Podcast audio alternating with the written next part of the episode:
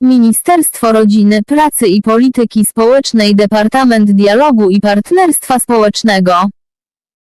W odpowiedzi na Pana wniosek z dnia 19 lutego 2016 roku o udostępnienie informacji publicznej w trybie ustawy z dnia 6 września 2001 roku.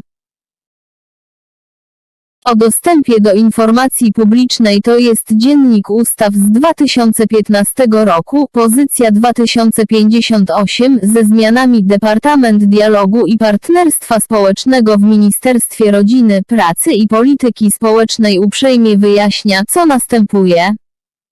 Wykonywanie zawodu psychologa w Polsce reguluje ustawa z dnia 8 czerwca 2001 roku.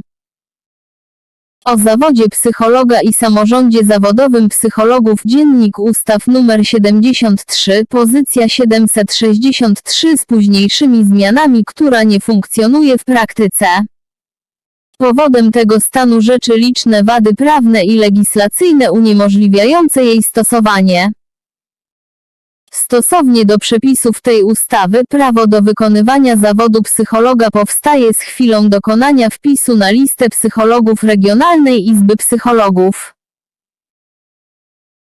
Z uwagi na fakt, że samorząd zawodowy psychologów, w tym jego jednostki organizacyjne to jest Regionalne Izby Psychologów i Krajowa Izba Psychologów nie został utworzony nie istnieją organy uprawnione do przeprowadzania procedury wpisu na listę i prowadzenia listy psychologów i psychologów stażystów. Nie zostały powołane także Krajowy Zjazd Psychologów, Krajowa Rada Psychologów, Krajowa Komisja Rewizyjna, Krajowa Komisja Dyscyplinarna, Krajowy Rzecznik Odpowiedzialności Zawodowej, Regionalny Zjazd Psychologów, Regionalne Rady Psychologów, Regionalne Komisje Rewizyjne, Regionalne Komisje Dyscyplinarne, Regionalni Rzecznicy Odpowiedzialności Zawodowej.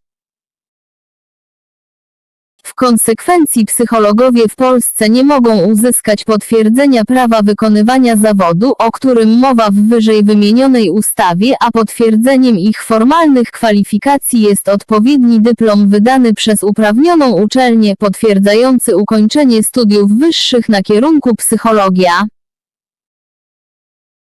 Nie został także uchwalony kodeks etyki zawodowej oraz nie została utworzona komisja ekspertów, a tym samym nie istnieje podmiot, który mógłby w trybie artykułu 19 ustawy ustalić listę metod i narzędzi psychologicznych zastrzeżonych wyłącznie do stosowania przez psychologów. Dyrektor Departamentu Dialogu i Partnerstwa Społecznego Marek Waleśkiewicz